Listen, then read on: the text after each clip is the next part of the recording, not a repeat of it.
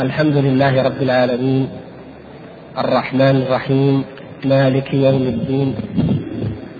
صلى الله وسلم وبارك على نبينا محمد وعلى آله وصحبه أجمعين. أما بعد أيها الإخوة المؤمنون وفقني الله وإياكم لما يحب ويرضى ونفعنا بما نسمع وبما نقول.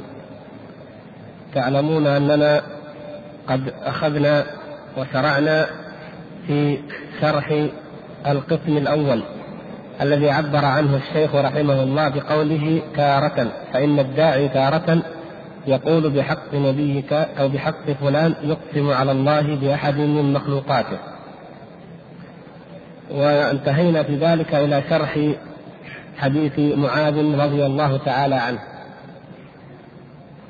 ووقف بنا الوقت عند الكلام عن موضوع الحق وأن الله سبحانه وتعالى ليس لأحد عليه حق بمعنى أنه لا يجب عليه سبحانه وتعالى لأحد شيء إلا ما أوجبه سبحانه وتعالى على نفسه وكذلك لا يمتنع على الله سبحانه وتعالى شيء مما هو متعلق بمشيئته وإرادته إلا ما حرمه الله تبارك وتعالى على نفسه.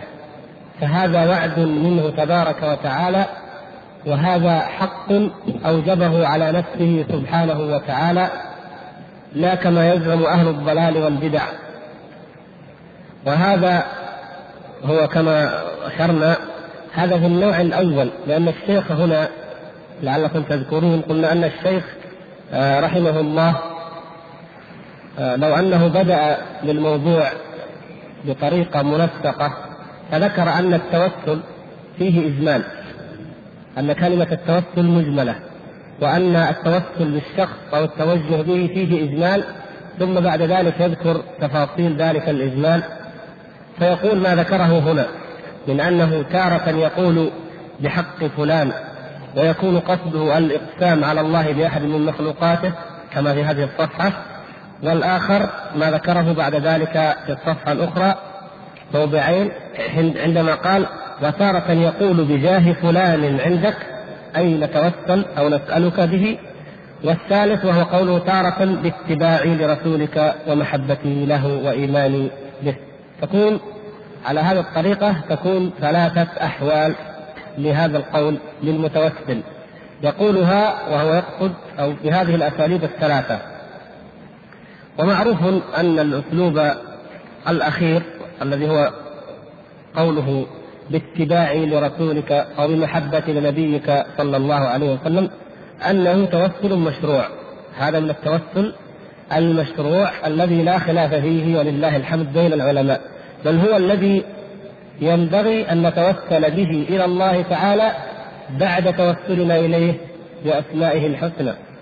كما علمنا ربنا تبارك وتعالى عندما أخبرنا عن حال أولي الألباب الذين يتفكرون في خلق السماوات والأرض. فماذا أخبر الله تعالى عنهم؟ قالوا ربنا إننا سمعنا مناديا ينادي للإيمان أن آمنوا بربكم فآمنا. هذا هو العمل الصالح. هذا العمل الصالح وهو أعظم الأعمال كما ثبت عن النبي صلى الله عليه وسلم. لما سئل أي العمل أفضل قال إيمان بالله وبرسوله. أفضل العمل الإيمان بالله. فهذا هو العمل المتوسل به. ربنا إننا سمعنا مناديا ينادي للإيمان أن آمنوا بربكم فآمنا. هذا العمل. فما المطلوب ما الدعاء؟ ربنا فاغفر لنا ذنوبنا وكفر عنا سيئاتنا وتوفنا مع الأبرار. فإذا هذا هو هذا توسلوا إلى الله ودعوا الله سبحانه وتعالى بهذا العمل الصالح الذي عملوه. وهكذا مثل ذلك في القرآن والسنة كثير على ما سوف نذكره إن شاء الله في موضعه. والمقصود أنه يبقى عندنا إذن النوعان يبقى نوعان هما اللذان فيهما الإجمال أو الإشكال.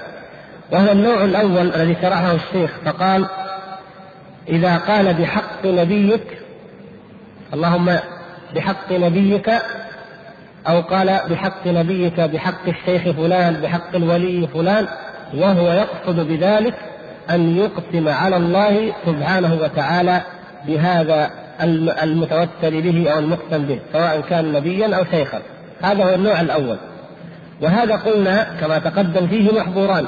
الأول الحلف بغير الله سبحانه وتعالى والثاني أو الآخر اعتقاد أن لأحد حقا على الله.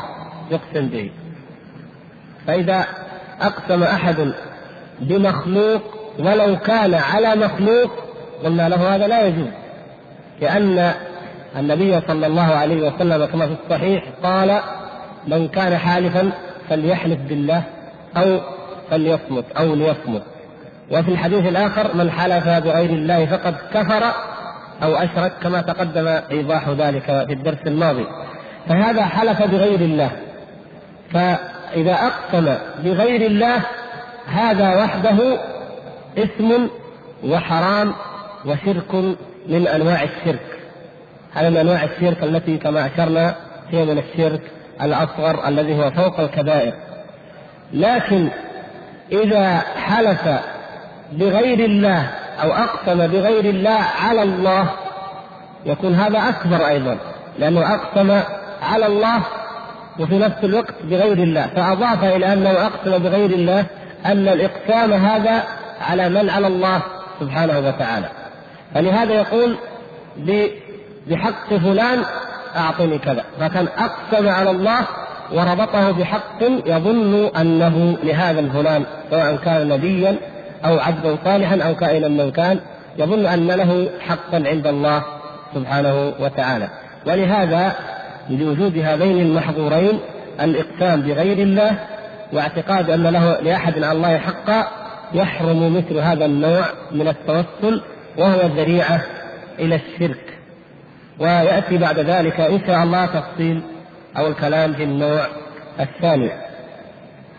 لكن الشيخ هنا أجمل ولم لم آه، يذكر الموضوع آه، بنسق كما نريد وإن شاء الله نحن سنتعرض لها بالتفصيل بإذن الله.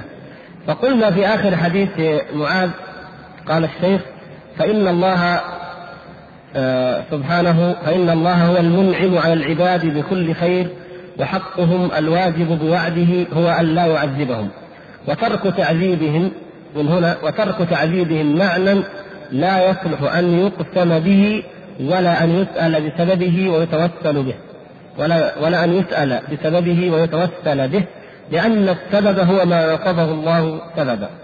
يعني الله سبحانه وتعالى كتب على نفسه وجعل حقا للعباد على نفسه ألا يعذب من لم يشرك به شيئا.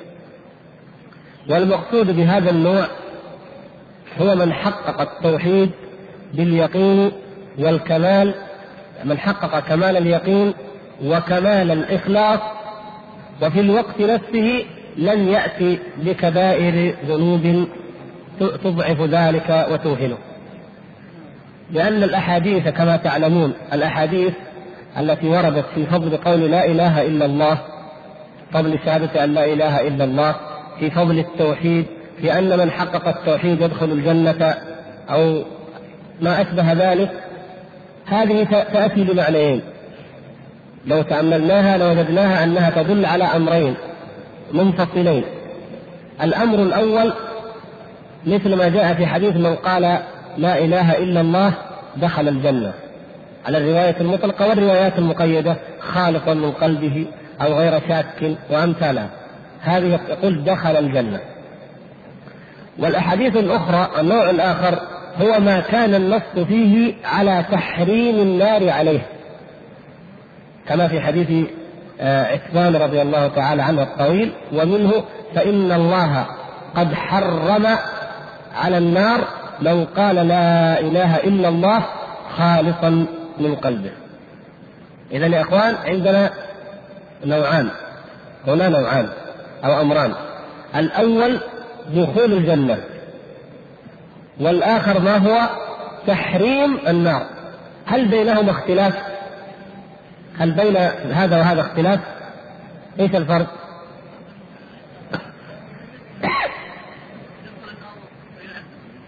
احتمال أيوه آه، الوعد بدخول الجنة ليس معناه انه لا يدخل النار إذ يحتمل أن يدخل النار ثم يخرج منها لأنه من أهل التوحيد. كما سبق معنا في أبواب الشفاعة الماضية. فاذا عندنا هذا الاحتمال.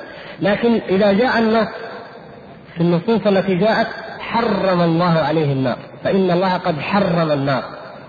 إلا غفرت لك ولا أبالي. وأمثال ذلك مما جاء في تحقيق في من حقق التوحيد. هذا معنى آخر نفهم منه أن هذا لا يدخل النار. لماذا؟ توحيده هذا هذا الذي حرم الله تعالى عليه النار بلا شك توحيده ويقينه وإخلاصه وصدقه أعظم من ذلك الذي جاء فيه الوعد بأنه يدخل الجنة. وإن كان كما قلنا قد يكون ممن ممن قال فيه النبي صلى الله عليه وسلم يدخل الجنة من قال لا إله إلا الله صادقا من قلبه أو غير شاك أو آخر ذلك قد يكون أيضا يشمل هذا النوع. يعني لا يعني أنه لابد أن يعذب ولكن الاحتمال هنا وارد وأما هناك فلا يرد. فهذا الحديث حديث معاذ. من النوع الثاني حقه عليه أن لا يعذبهم. اذا هذا مثل حديث عتبان رضي الله تعالى عنه. ويفيد أن من حقق التوحيد لا يعذب يحرم على النار اذا هذا الذي كما ذكر ذلك شيخ الإسلام ابن تيمية رحمه الله هذا الذي شهد أن لا إله إلا الله وأتى بهذه الشهادة مع اليقين مع اليقين والإخلاص والصدق ولم يأتي معها بسيئات تضعفها أو توهنها وهذا يحتمل حالتين. الحالة الأولى أن يكون شهد أن لا إله إلا الله بهذا اليقين والإخلاص والصدق وحقق سائر الشروط ثم بقي على ذلك. طبعا الإيمان يضعف كما تعلمون يعتريه الضعف لكن هذا الإنسان بقي يقوي إيمانه ويجاهد نفسه فكلما أرادت أن تسقط أو أن تضعف درجتها ومنزلتها في التوحيد والإيمان قواها فلقي الله سبحانه وتعالى وهو ما يزال على تلك القوة في الإيمان وفي تحقيق الشهادة. فلذلك حرم على النار. والنوع الآخر أو الاحتمال الآخر كلاهما يقع هذا وهذا أن يكون ارتكب من الموبقات ومن الذنوب ومن المعاصي ما شاء الله سبحانه وتعالى. ولكن ولكنه عند الموت تاب توبة نصوحا أو قريبا من الموت تاب توبة نصوحا وشهد أن لا إله إلا الله بيقين وصدق وإخلاص وتحقيق لشروطها ولقي ربه سبحانه وتعالى ولم يقارف ما يوهنها لم يقارف كبيرة أو إصرارا على صغيرة يوهن هذا اليقين وهذا الصدق وهذا الإخلاص. فلهذا حاله هذا يكون من النوع إيش؟ الأخير وهو الذي حرم الله عليه النار. ومن هذه الطائفة الطائفة الذين سبق أن مضى الحديث عنهم وهم السبعون الفا الذين يدخلون الجنة بغير حساب. فهؤلاء هم آه، قمة وذروة من حقق التوحيد من المؤمنين.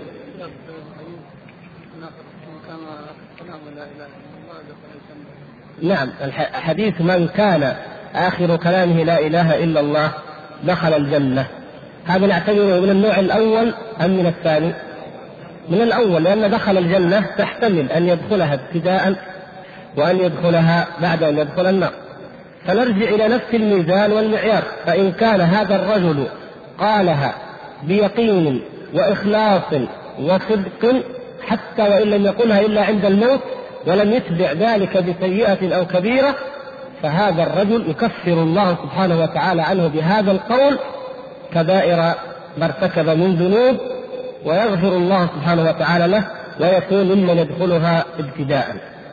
وإن قالها كانت آخر كلامه ولكنه قالها مع عدم تحقيق اليقين والإخلاص والصدق والعلم وسائر الشروط التي تعرفونها لها ومع ذلك جاء بسيئات وكبائر لم يتب منها في تلك الحالة وإنما قال لا إله إلا الله وشهد شهادة الحق ومات من غير أن يتوب من السيئات تلك فهذا توزن حسناته وسيئاته عند الله سبحانه وتعالى.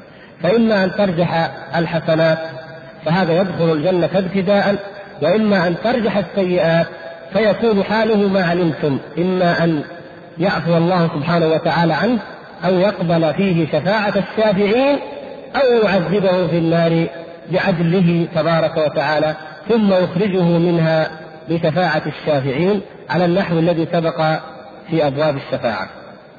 فمثل هذه آه، نعرف بها حقيقة مذهب السلف الصالح رضوان الله تعالى عليهم ومباينته لما كان عليه الخوارج والمعتزلة من جهة والمرجئة من جهة أخرى عافانا الله وإياكم من الضلال.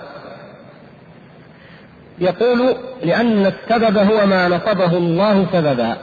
السبب هو ما جعله الله تبارك وتعالى سببا لا ما يتوهمه الناس سببا. فترك تعذيب أهل التوحيد معنى من المعاني لم يجعله الله تعالى سببا من الأسباب التي نتوسل بها أو نتقرب بها إليه. مسألة أجنبية بعيدة. كما سبق ويأتي أيضا تفصيله لما يقول بحق فلان أو بجاه فلان. نعم النبي صلى الله عليه وسلم له جاه عند الله تبارك وتعالى ومنزلة عظيمة.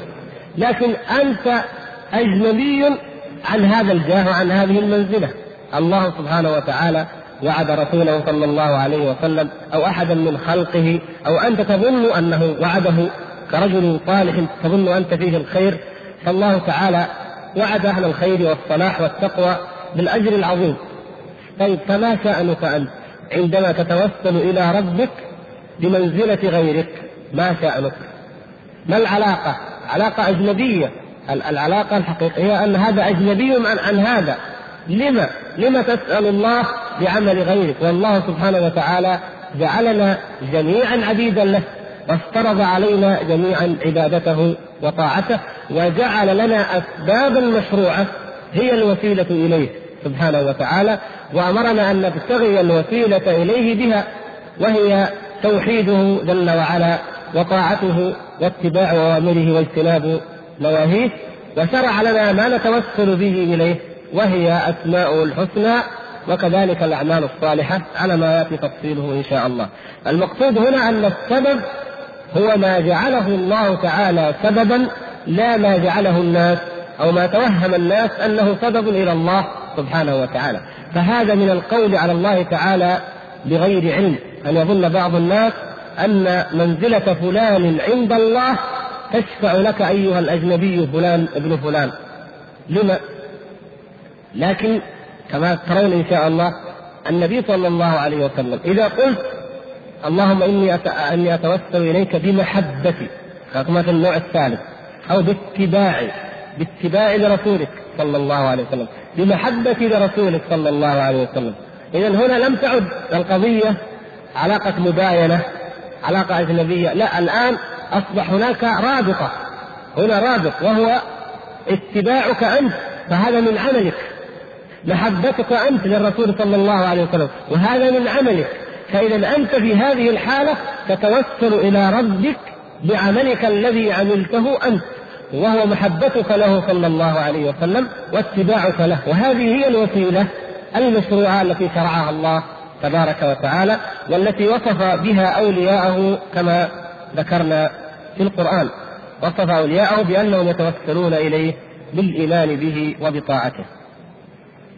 وننتقل الآن إلى الحديث الذي أشكل على بعضكم وأجلناه إلى أن يأتي شرحه وهو حديث أبي سعيد رضي الله تعالى عنه الذي في المسند.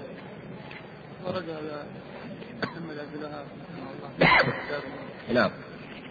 تفضل يا محمد.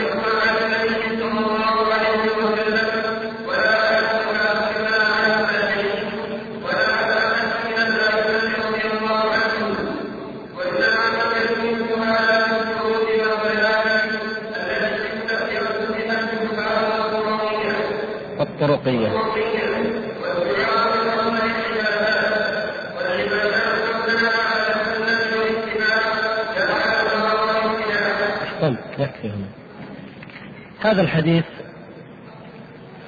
الذي كثيرا ما سألتم عنه. رواه الإمام أحمد وابن ماجه. أخرجه الإمام أحمد في المسند وكذلك ابن ماجه عن فضيل ابن مرزوق عن عطية العوفي عن أبي سعيد. وذكر الإمام أحمد قال عن أبي سعيد الخدري هنا حصل الإشكال في هذا الحديث بالنسبة لسنده. فضيل ابن مرزوق هذا ضعيف. هذا أولا يعني أن هذا الحديث فيه أولا فضيل بن مرزوق هذا ضعيف. والأمر الآخر هو عطية العوفي. عطية العوفي هذا يقول شيخ الإسلام ابن تيمية إنه ضعيف باتفاق العلماء. يعني لم يوثقه أحد من العلماء إلا أن الحافظ بن حجر رحمه الله قال إنه صديق صدوق كثير الخطأ والأوهام ثم قال كان شيعيا مدلسا. كان شيعيا مدلسا. كيف كان يدلس؟ عطية هذا عطية العوفي هذا كيف كان يدلس؟ كان كما أشار ذكر ذلك الشيخ الأرناؤوط الذي عنده منكم هذه الطبعة يقول نقل عن آه عندكم صفحة 202 وينقل عن ابن حبان وهذا الكلام الذي نقله الشيخ الأرناؤوط عن ابن حبان هو أصلا من كلام الإمام أحمد رحمه الله. هذا منقول في الأصل عن الإمام أحمد أنه سئل عن عطية هذا فقال سمع من أبي سعيد الخدري أحاديث فلما مات جعل يجالس الكلب ويحضر قصصه كان من القصاص. الكلب كان من القصاص المشهورين بذلك. فإذا قال الكلبي قال رسول الله صلى الله عليه وسلم يحفظه عطية ويرويه فيكنيه بأبي سعيد. فيقول عطية حدثنا أبو سعيد. والناس يعلمون أنه لقي أبا سعيد الخدري الصحابي المشهور رضي الله تعالى عنه. فيوهم من يسمعه بأن هذه الأحاديث مسندة مرفوعة مروية عن الصحابي الجليل أبي سعيد الخدري رضي الله تعالى عنه. بينما هو في الحقيقة رواها عن عن, عن أبي سعيد صاحبه الذي هو الكلبي. وهذا نوع من آه، آه، شر أنواع التدليس إذ هو في الحقيقة بمنزلة الكذب لأنه إيهام للسامع بانه لقي صحابية وروى عنه وأن هذا محفوظ ومتصل وهو في الحقيقة ليس كذلك.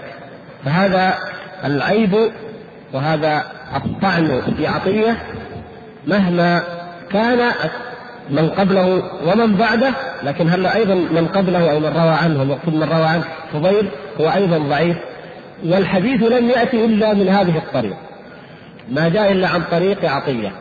فيكون أيضا الحديث غير ثابت وغير صحيح ولا يصح بأي حال من الأحوال. هذا بالنسبة إلى سنده. هذا يسمى تدليس طيب. جزاك الله خير. فهذا التدليس كما ذكر أخونا آه الإمام آه أحمد رحمه الله تعالى لما ذكر عنه ذلك ونقله عنه ابن حبان طبيعي إذا أن يجتنب حديثه. لكن شيخ الإسلام ابن تيمية رحمه الله رد كعادته فقال إن كان يعني لنفترض على فرض صحته على فرض صحة هذا الحديث فليس فيه أيضا دليل ولا مستمسك لماذا؟ لأن إذا قرأت الحديث يقول أسألك بحق ممشاي هذا وبحق السائلين عليك يقول ما ذكره الشيخ هنا هو منقول وملخص من كلام شيخ الإسلام ابن تيمية في التوسل القاعدة جليلة في التوسل والوسيلة. فإنه قال كما ترون هنا فإن قيل فأي فرق بين قول الداعي بحق السائلين عليك وبين قوله بحق نبيك أو نحو ذلك فالجواب أن معنى قوله بحق السائلين عليك أنك وعدت السائلين بالإجابة وأنا من جملة السائلين. لاحظتم؟ يعني هو يقول هنا أسألك هذا اللفظ. أسألك بحق ممشاي هذا. فإذا هذا عمل عمله هو. نحن الآن نفترض صحة الحديث. فإذا سأل الله تعالى بعمل عمله هو ويظن وفي عند نفسه أن هذا العمل خالص لوجه الله سبحانه وتعالى يتوسل إلى الله به وأنه خرج من بيته متطهرا يبتغي وجه الله ويبتغي رضوان الله إلى بيت من بيوت الله فيقول أسألك بحق ممشاي هذا. إذا هو في هذه الحالة يسأل الله سبحانه وتعالى بعمل صالح له هو. هذا أولا هذا من عمله هو. ثم قالوا بحق السائلين عليك وهو واحد من السائلين وواحد من العاملين وعطفهم على عمله الذي عمله لنفسه. فإذا هذا لا يشبه ولا يماثل من قال أسألك بحق فلان. لأن كما قلنا أو كما ذكر الشيخ هنا لا مناسبة ولا ملازمة ولا علاقة بين هذين الأمرين. فيقول الشيخ ففي قوله أسألك بحق ممشاي هذا وبحق السائلين عليك هذا حق السائلين هو أوجبه على نفسه فهو الذي أحق للسائلين أن يجيبهم وللعابدين أن يثيبهم. الشيخ هنا رحمه الله بنى الكلام على أساس افتراض صحة الحديث. ونحن أولا نقول إن الحديث غير صحيح. فكلام الشيخ هنا يجب أن نعلق عليه بأن الحديث غير صحيح وأن هذا الكلام ما هو إلا على فرض صحته زيادة من علماء السنة رحمهم الله تعالى في نفي أي استدلال لأهل البدعة بأي بأي وجه من الوجوه. فأجاب شيخ الإسلام ابن تيمية بهذا الكلام الذي لخصه الشيخ هنا وهو أن الحديث لا دلالة فيه حتى على فرض صحته. فالشيخ يأتي به جاء به في قضية القضية الأولى وهي أنه لا حق لأحد على الله سبحانه وتعالى. فيقول إن هذا الحق الذي ورد في هذا الحديث هو حق أوجبه الله على نفسه وهو الذي أحق للسائلين أن يجيبهم وللعابدين أن يثيبهم وليس لأحد عليه حق أو لم يلزمه سبحانه وتعالى أحد بهذا الحق ولا بغيره من الحقوق. وذكر في ذلك قول الشاعر ما للعباد عليه حق واجب كلا ولا سعي لديه ضائع. نعم ليس لأحد من الخلق على رب العالمين سبحانه وتعالى حق واجب. وكذلك لا سعي ضائع لأحد منهم. لأنه سبحانه وتعالى لا يظلم مثقال ذرة وإن تك حسنة يضاعفها. وهو كما أخبر من جاء بالحسنة فله خير منها. من جاء بالحسنة فله عشر أمثالها. ومن جاء بالسيئة فلا يجزى إلا مثلها. فانظروا إلى هذا الكريم سبحانه وتعالى الذي هذا ميزانه وهذه معاملته لعباده. فليس هنالك حق واجب عليه ولا سعي يضيع عنده سبحانه وتعالى. إن عذبوا فبعدله.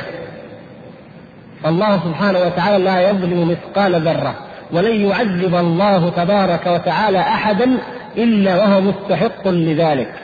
وهذا ما تقدمت الإشارة إليه ويأتي أيضا في ما بعد هذا المبحث عند الحديث عن أصحاب الفترة وعند الكلام عن الميثاق الذي أخذه الله تبارك وتعالى على بني آدم وهو أننا إذا اعتقدنا وآمنا وهذا واجب علينا أن الله سبحانه وتعالى لا يظلم أحدا أبدا فحينئذ لا نتساءل كيف يعذب أهل الفترة ولم يرسل إليهم رسولا. أخي على طريق الحق هنا منتصف الشريف. كيف يعذب أهل الفترة ولم يرسل إليهم رسولا. كيف يعذب الشيخ الزمن الذي أدركه الإسلام ولم يفقه؟ كيف يعذب الأحمق الذي أدركه الإسلام أو المجنون أو المعتوه ولم يفهمه ولم يفقهه؟ كيف يعذب من مات وهو صغير ولم يبلغ سن التكليف؟ كل ذلك سيأتي تفصيله إن شاء الله أو سبق معنا في الحقيقة.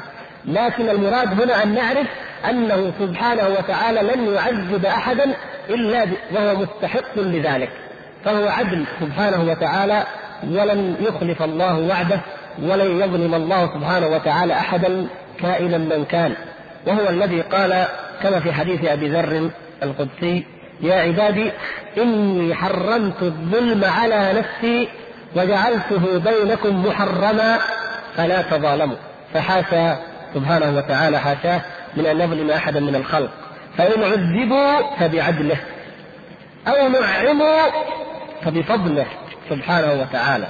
هو الذي أعطاهم الهداية. هو الذي وفقهم. ولهذا لما يقول العبد الصالح كل عبد مؤمن يقول في صلاته إياك نعبد وإياك نستعين. فنحن نتوجه إليه ونتقرب إليه ونعبده سبحانه وتعالى. وحده إياك. هذا التقديم هنا للحصر. إياك وحدك نعبد ولا أحد سواك يا رب. وإياك نستعين. من الذي يعيننا أن نقوم بحقك وأن نؤدي شكرك وعبادتك؟ نستعين بك وحدك يا رب. فإذا الله سبحانه وتعالى الخير منه وإليه. هو الذي أعطى الإنسان خلقه وأعطاه العافية والصحة والسلامة. وأنزل عليه الهداية وجعله من المؤمنين ومن المسلمين وأنعم عليه بنعمه ظاهرة وباطنة. فإذا عبده العبد أو تقرب إليه أو أطاعه بأي أمر من الأمور فالفضل له أولا وآخرا سبحانه وتعالى.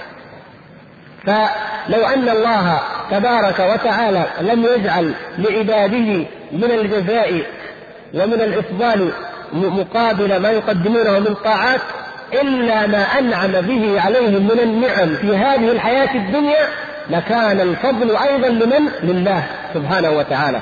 لأن عبادة هؤلاء الخلق لا تكافئ بعض نعمه سبحانه وتعالى التي تفضل بها عليهم وأسبغها عليهم ظاهرة وباطنة. فكيف وهو جل شأنه؟ يمد الإنسان بالقوة وبالعافية وبالصحة وبالهداية ثم يثيبه على ما يعمل من طاعات وهو الذي وفقه لها يثيبه عليها بجنة عرضها السماوات والأرض خالدا فيها أبدا.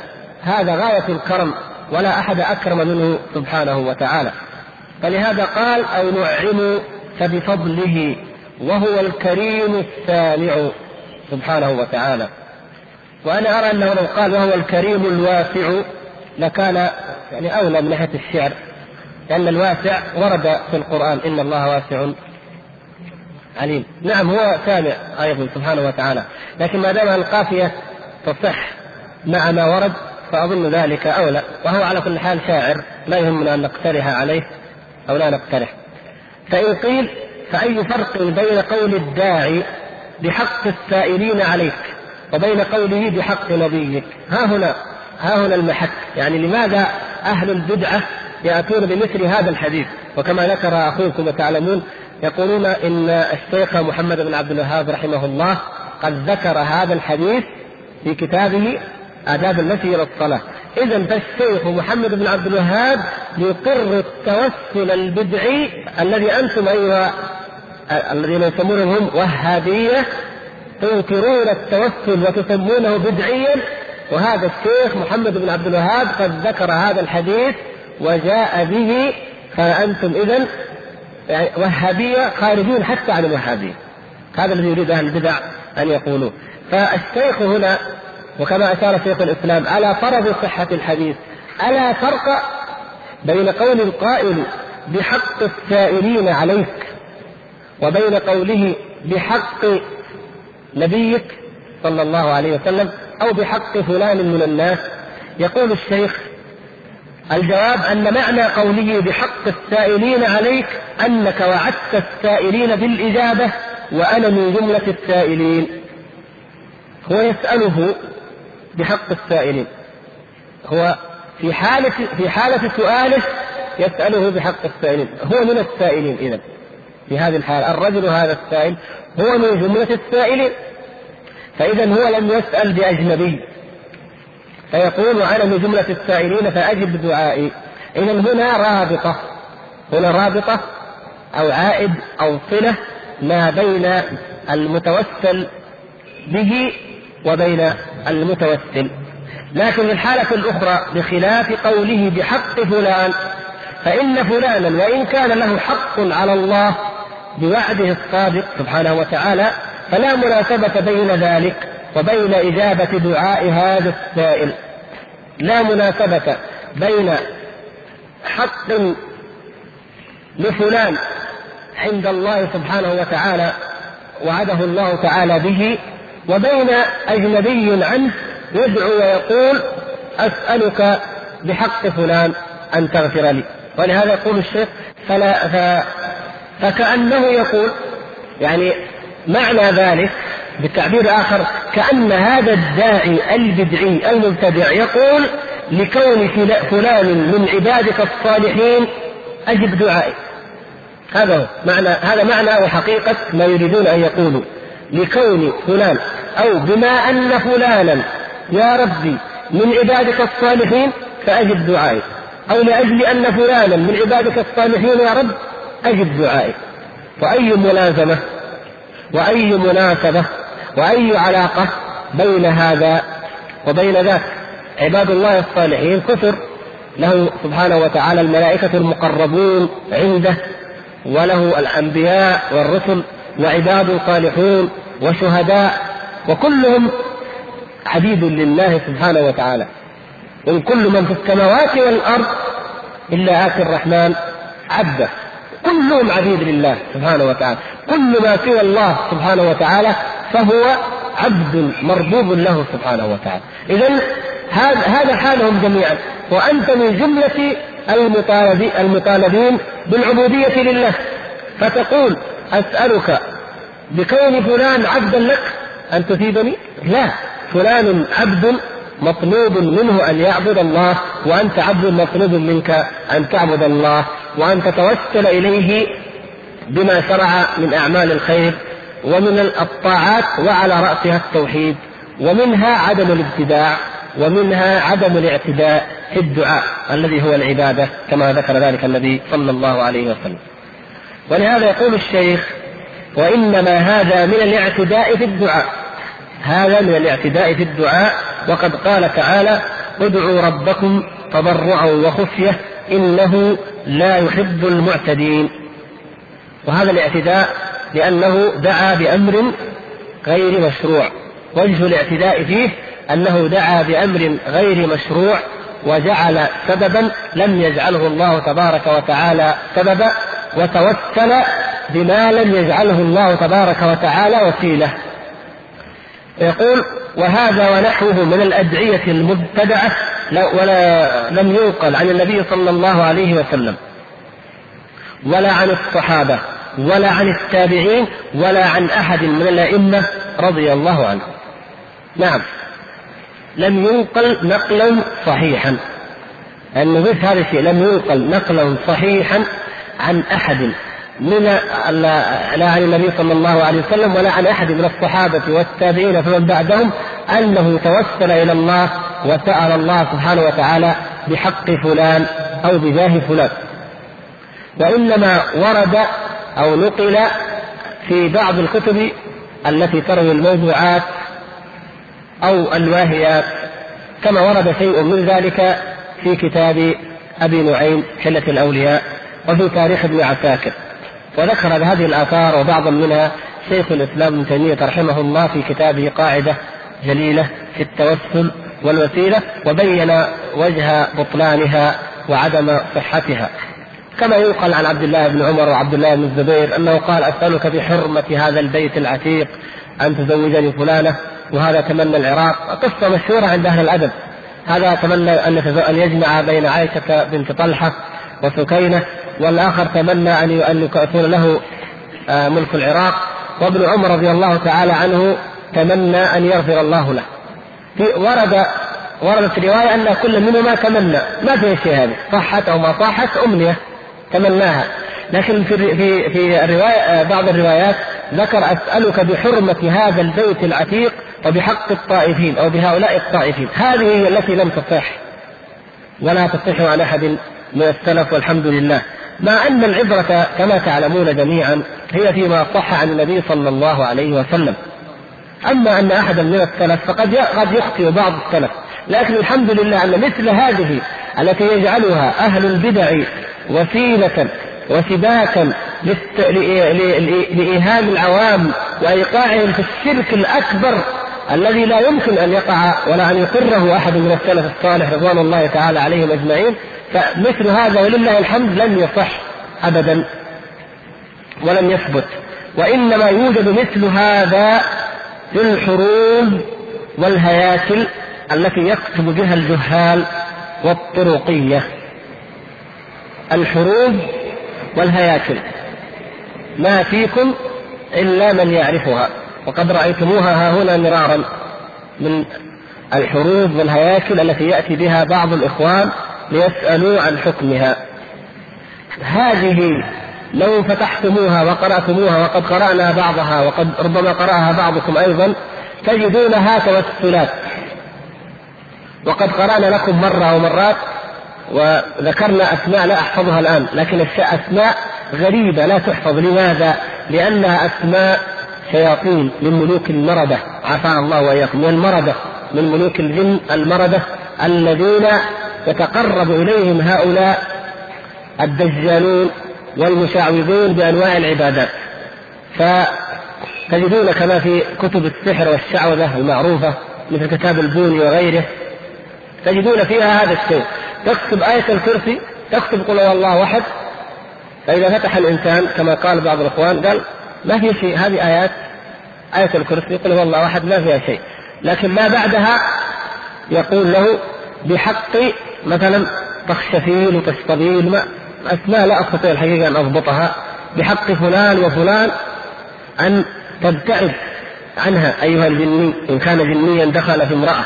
أو أن تبتعدي عنه إن كانت جنية دخلت في رجل مثلا. أو بحقه كذا وكذا أن يشفى هذا المريض. من, من هو هذا هذا النكرة؟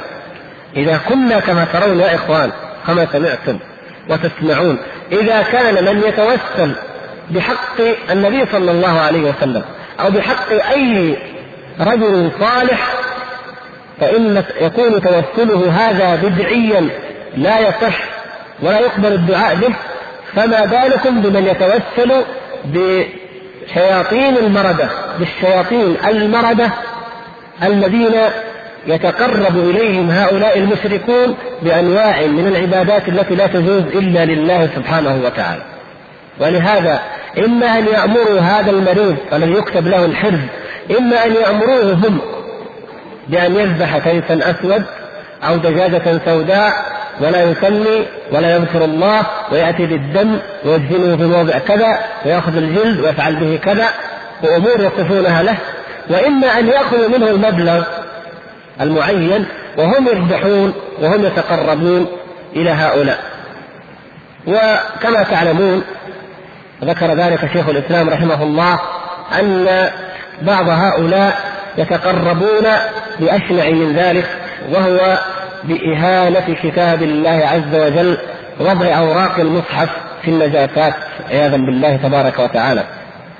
ويفعلون ما لا تصدقه العقول المؤمنة تقربا وتوسلا إلى أولئك الشياطين لكي يخدموهم في أمثال هذه الأمور. فإذا سئل قال هذا خادم لي هذه خدمة. ولو سئل الشيطان الجني هذا المارد أيضا لقال هذا خادم لي يعني الأنسي. إذا هذا يخدم هذا وهذا يخدم هذا. هذه هي الحقيقة. ولهذا في يوم القيامة إذا تجلت الحقائق وانكشفت ولم يعد هنالك من مجال للكذب والإنكار والافتراء ماذا يقولون؟ ويوم يحشرهم جميعا ثم يقول يا معشر الجن قد استكثرتم من الإنس. يا معشر الجن قد استكثرتم من الإنس.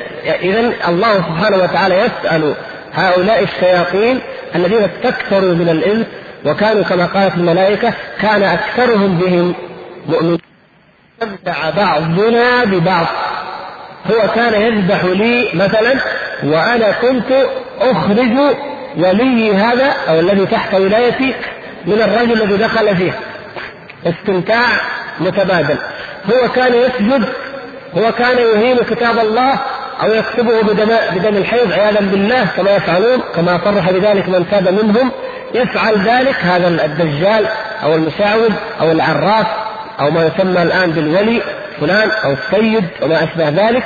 هو كان يفعل ذلك وذلك مقابل هذا الشيء يرفع وليه أو ينهى وليه عن أذيته التي فعلها ربما أو غالبا فعلها بإعاذ منه لتزداد عبودية ذلك ذلك الإنسي له.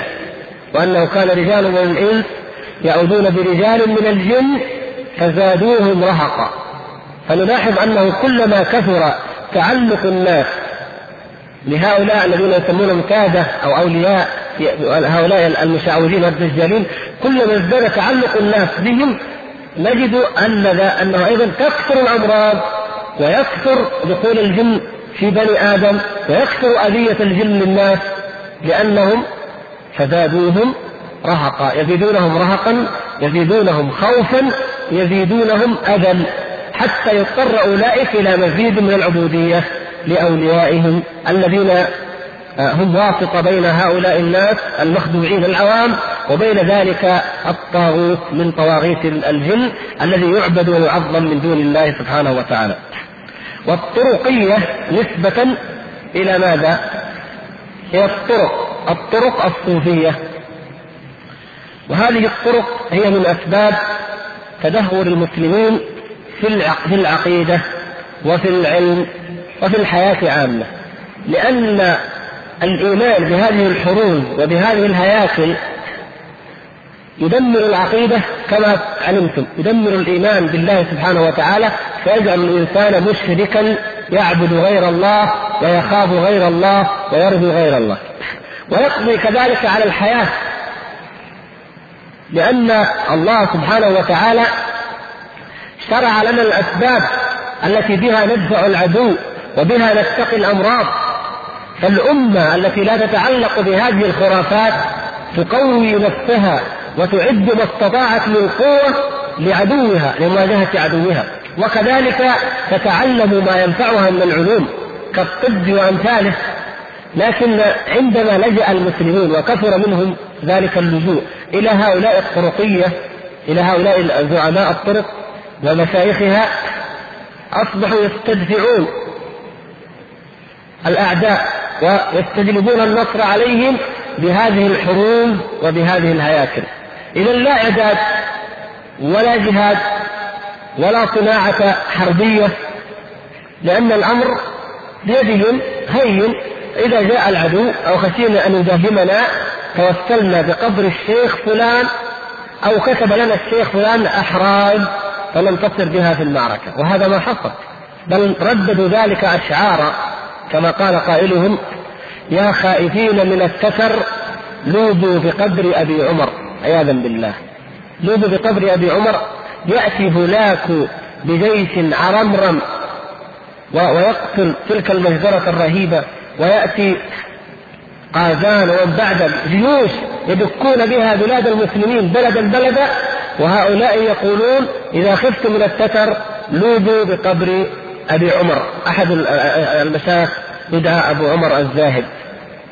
لوذوا بالقبر أين الإعداد؟ وأعدوا لهم ما استطعتم من قوة ومن رباط الخيل ترهبون به عدو الله وعدوكم. هكذا أمر الله سبحانه وتعالى عباده المؤمنين وكان أصحابه رضوان الله تعالى عليهم بهذه المنزلة. حتى أن الصحابة الكرام لم يعلقوا أحرازا من القرآن من القرآن نفسه مجرد أنها آية الكرسي لم يعلقها أحد من الصحابة ويدخل المعركة وهي معلقة في عضده أو على صدره. وهي قرآن وهي أعظم آية في كتاب الله آية الكرسي. لم يفعلها أحد من الصحابة في معركة ما مع رسول الله صلى الله عليه وسلم. ومن خالف في ذلك نطالبه بالدليل. هات أعطنا. ومع ذلك يقول هؤلاء أو بعض الناس ما في هذا شيء. ما في شيء. وليس الأمر مجرد آيات بل هو توسلات بأولئك الطواغيت من الجن والشياطين. فهذا دمر إذا الحياة دمر العقيدة وكذلك دمر الحياة دمر أيضا مستقبل الأمة الأمراض التي تفشت في المسلمين في العصور الأخيرة. كان الجدري وكان غيره من الأوبئة كانت تأخذ من الناس الآلاف وربما الملايين. ولكن كان ينبغي أن تتخذ الأسباب المشروعة إما الأدعية الصحيحة إما الرقى المشروعة وإما أيضا تعلم الطب الصحيح. ولكن المسلمين في العصور الأخيرة أصبحوا لا يعرفون من الطب إلا اللجوء إلى أصحاب الأحراز والهياكل. يضع له حرزا أو هيكلا من فضة أو من خشب أو أحجار كريمة أو ما أشبه ذلك تحمله المرأة أو يحمله الرجل وربما وضع له حجابا. هذا أيضا من البدع. يقول حجبوه أربعين يوم لا يخرج ولا يقابل أحد. بل بلغ البعض الأمر ببعضهم عياذا بالله أنه يمنعه حتى عن صلاة الجماعة وحتى عن الجمعة. ويستطيع أن يذهب إلى صلاة الجمعة؟ يقول لا يذهب. هذا محجوب. إلا من يدخل إليه الطعام. يحتجب أربعين يوم عن الناس وهذه الهياكل معلقة عليه والأحراج وبعد ذلك يشفى. سبحان الله. بعض المرضى ما لا يذهب إلى أي طبيب. إذا استراح ثلاثة أيام تعافى. بغير أربعين يوم من غير حجاب. يعني قد يشفى لأنه ارتاح كأنه استراح لا لا علاقة له بالحجاب ولا بغيره. لكن العامة قالوا ما شاء الله ما كمل الأربعين حتى صار زي البعير. تعافى. فأسند الشفاء إلى أربعينية الشيخ وإلى حرز الشيخ وإلى حجاب الشيخ. وهكذا يسول الشيطان ويوسوس ويزين لأوليائه الشرك. نسأل الله أن يعافينا وإياكم. وهم من أكبر دعاة الضلال هم هؤلاء الذين نشروا هذا التوسل. وتذكرون إن شاء الله ما ذكرنا لكم في الدرس الماضي من أن أو في الذي قبله من أن انتشار التصوف في العالم الإسلامي هو هو الذي نشر هذا الشرك في جميع الأقطار الإسلامية وفي جميع البلاد وعظمت الأضرحة والقبور باسم التوسل. كل ذلك باسم التوسل. والذين ألفوا في الشرك قديما وحديثا ومعاصرين ألفوا في الشرك تحت شعار وستار التوسل. هذا هو المدخل الذي دخل منه هؤلاء. وسلم وبارك.